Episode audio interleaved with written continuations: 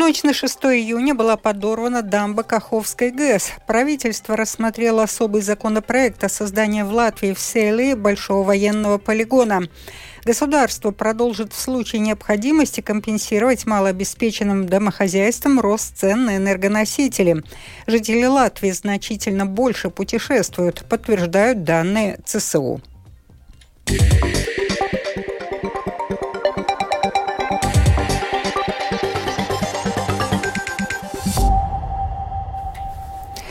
Украина заявила о подрыве российскими военными дамбы Каховской ГЭС. Оккупационные власти Новой Каховки говорят, что из-за обстрелов были разрушены задвижки ГЭС, а сама дамба не повреждена. В Херсонской области объявили эвакуацию из опасных, из опасных районов, где происходит затопление. С момента разрушения дамбы уже подтоплено более 20 населенных пунктов воды. Кроме мусора несут также и мины, которыми усеян левый берег Днепра. Когда начнет спадать вода и чем грозит разрушение плотины, в своем сюжете расскажет специальный корреспондент Оксана Пугачева.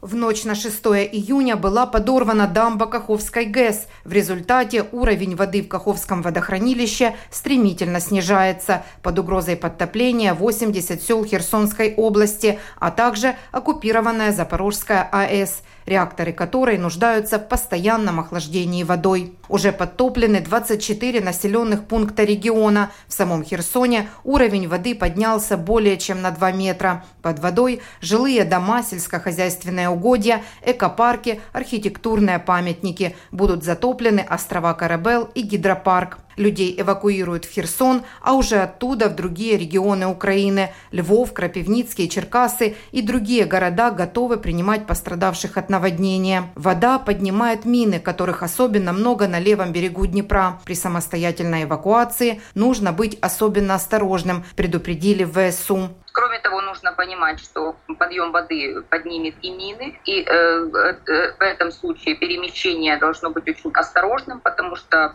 даже на плавсредствах можно подорваться на такой мине. Заявила пресс-офицер сил обороны Юга Украины Наталья Гуменюк. По прогнозам Укргидроэнерго, в течение ближайших четырех дней Каховское водохранилище будет осушено, и вода останется только в естественном русле Днепра. Если уровень воды опустится ниже 13 метров, без воды могут остаться ряд населенных пунктов. При критическом снижении уровня воды начнется мор рыбы и птиц. Но главное – угроза полноценной работе ЗАЭС. Украинские власти уже дважды сообщали о минировании российскими войсками Каховской ГЭС сразу после ее захвата и в апреле 2022 года. В Украине уверены, что подрыв – дело рук российских захватчиков. Это еще один акт террора против мирного населения Украины, утверждает украинский военный эксперт Сергей Грабский. Никаких попыток форсировать Днепр в это, на этом участке украинские силы обороны даже не могли бы предпринимать, потому что это очень серьезная э, операция. С военной точки зрения это совершенно бессмысленно и неоправданно.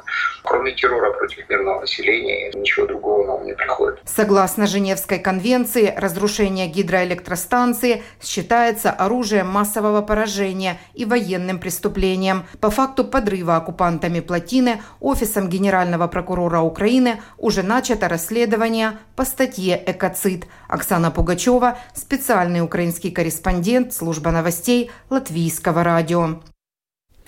По последним сообщениям, в результате подрыва плотины Каховской ГЭС на правом подконтрольном Украине берегу Днепра затоплены пока около 70 домов и три моста. Об этом рассказал глава Херсонской областной администрации Александр Прокудин. Э, по словам Прокудина, все эти дома находятся в селах между Каховской ГЭС и Херсоном, то есть выше Херсона по течению Днепра. По словам Прокудина, по, к 15.30 по местному времени из зоны затопления были эвакуированы более 1320 человек. Правительство Латвии поддержало специальный закон, призванный максимально облегчить и ускорить создание военного полигона в Селии, продолжит министр обороны Инара Мурнеце. Mēs ceram ka te būs vairāk arī citu valstu karavīru. Tas nozīmē, ka... Мы надеемся, что в будущем там будет больше военных и из других стран. Это значит, что необходимо место, где этим военным тренироваться. Необходима также инфраструктура. Нужны также условия для проживания. Построить новую военную базу и полигон этот закон предусматривает в срочном порядке. Цепочка бюрократических процедур или отменена, или ускорена. Чем больше в Латвии будет военных сил НАТО, а также военных из разных стран, тем сильнее будет элемент сдерживания для всех наших недругов. Jo lielāks tas ir atturēšanas.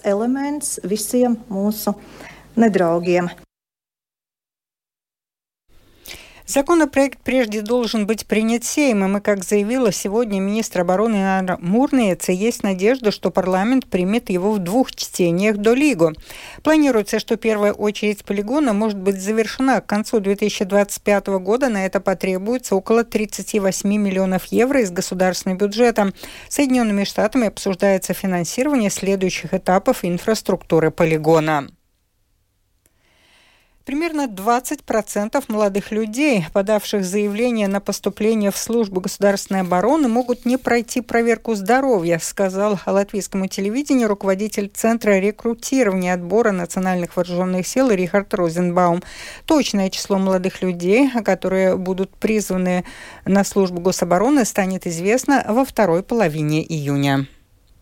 Jārēķinās ir, ka atbīrums būs. Надо считаться с тем, что отсев будет, и он будет примерно 20%, может чуть больше, а может даже и меньше. Проблемы со здоровьем абсолютно разные. Есть и такие, где необходимо незначительное вмешательство врачей, и уже здоровье будет соответствующим нормам. Но есть и исключения, например, проблемы с сердцем или другие серьезные заболевания. Но в любом случае вооруженные силы в полной готовности начать процесс обучения первых добровольных призывников в службу гособороны. Šim valsts aizsardzības dienas karavīru iesaukumu. Государство продолжит компенсировать малообеспеченным домохозяйствам рост цен на энергоносители. Если это будет необходимо, в дальнейшем планируется изменение подхода в оказании поддержки покрытия затрат на энергоресурсы, сопоставление социальных потребностей с возможностями госбюджета. Частичная компенсация затрат на энергоресурсы в следующем отопительном сезоне может применяться к домохозяйствам, у которых совокупные расходы на жилье, то есть кварплату, коммунальные услуги и другие расходы, связаны связанные с содержанием жилья, превышают 30% дохода домохозяйства на одного человека. Предвидя потребность такой поддержке, необходимо объединить различные информационные системы и базы данных, находящиеся в ведении СГД Агентства государственного социального страхования Департамента по делам гражданства и миграции в единое IT-решение. Предполагаемые расходы на создание и обслуживание IT-инструмента в этом году составят более миллиона евро. Такая же сумма потребуется в следующем году сообщил на заседании правительства министр климата и энергетики Раймонд Чударс. Далее мы могли бы определить критерии, по которым те или иные домохозяйства будут признаны нуждающимися в помощи и включить их в эти механизмы помощи. К централизованным энергоресурсам относятся прежде всего электроэнергия, газоснабжение и централизованное теплоснабжение. В случае резкого скачка цен мы, как и в прошлом сезоне, применяли бы снижение счетов.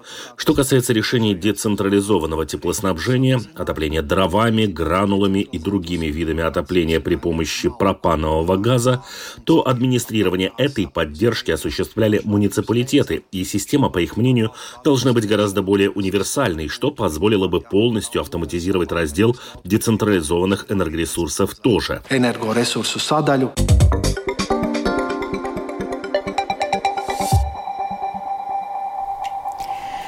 Может ли радужный флаг стать причиной перемен в Рижской думе? Ответ на этот вопрос будет известен в ближайшие дни. Тему продолжит Скирман Табальчута. На заседании коалиции Рижской думы мэр Риги Мартинш Статис признал, что решение повесить флаг ЛГБТК сообщества принял единолично. Я этой ответственности никогда не избегал, но мы также договорились, что это не тот случай, из-за которого мы не сможем больше вместе работать. По словам вице-мэра Эдварда Ратникса, в ближайшее время думская фракция Национального объединения Объединения регионов решит, что делать дальше. Политолог Илга Крейтуса допускает, что возникшая ситуация может стать поводом для перемен в Рижской думе. У нас есть партии, которые ищут себе, с позволения сказать, места за то, что они проголосовали за президента. Господин Каринч также ищет возможность отблагодарить тех, кто проголосовал за господина Ренкевича. И, как я уже упоминала ранее, должность мэра Риги может стать одним из элементов рынка. Отметим, что недовольство самоличным поведением мэра выразили также и представители оппозиции Рижской думы. Скирмата Бальчуте, Санта Адамсоне, служба новостей Латвийского радио. Число путешествий длиной в несколько дней почти вернулось на тот уровень, который был до пандемии. Таковы данные Центрального статуправления за прошлый год, рассказывает Скирман Табальчуты. В прошлом году жители Латвии совершили 1 миллион и 700 тысяч путешествий. Это более чем в два с половиной раза больше, чем годом ранее. Эксперт отдела статистики транспорта и туризма Центрального статистического управления Илзе Тиммермане отмечает значительный рост числа поездок в теплые страны. Tiešām būtiski cilvēki ir izslāpuši pēc uh, klasiskā tipa Люди действительно очень соскучились по путешествиям классического отдыха. Это поездки в более теплые страны. В прошлом году большой прирост наблюдается по таким направлениям, как Италия и Испания. Это страны, куда ездили жители Латвии. В среднем они проводили 6 ночей и тратили примерно 130 евро в день на одного человека. Ну, на первом месте по популярности наши ближайшие соседи – Литва и Эстония. В среднем туристы из Латвии там проводили две ночи, тратя примерно 80 евро в день. В целом эксперт отмечает рост числа поездок продолжительностью несколько дней. В общей сложности активность достигла почти того уровня, который был в 2019 году. Общее число таких поездок сейчас отстает от него только на 12%. То есть мы можем говорить о том, что общее число поездок на несколько дней почти вернулось на уровень до пандемии ir atgriezusies pirms pandēmijas līmenī. Любопытно, что значительно возросли и траты жителей Латвии на путешествия. В прошлом году они составили более 747 миллионов евро, что в два раза больше, чем в 2021 году. Скирман Табальчут и служба новостей Латвийского радио. И завершает выпуск прогноз погоды на среду, 7 июня. Завтра в Латвии незначительная облачность. Ночью на востоке облаков будет больше, без осадков. В отдельных районах ночью туман с видимостью от 500 до 1000 метров. Ночью ветер слабый 1,5 метров в секунду, днем умеренный, северный 2,6 метров в секунду. Температура воздуха ночью от 4 до 9 градусов тепла во многих местах, преимущественно на побережье 10-12. Днем воздух прогреется до 21-26 градусов, местами в основном на побережье от 16 до 20. В Риге незначительная облачность без осадков, северный ветер 2,6 метров в секунду. Температура воздуха в столице этой ночью 12-14, днем 19-21 градус тепла. Медицинский тип погоды первый особо благоприятный. Сейчас в Риге плюс 23, юго-западный ветер 1 метр в секунду. Атмосферное давление 767 миллиметров ртутного столба, относительная влажность воздуха 35%. Медицинский тип погоды сегодня также Второй, благоприятный. Читайте наши новости в Фейсбуке на странице Латвийского радио 4 и на портале РусЛСМ. Кроме того, слушать новости, передачи, прямой эфир можно в бесплатном приложении «Латвия с Радио» на вашем смартфоне. Оно доступно в Google Play и App Store.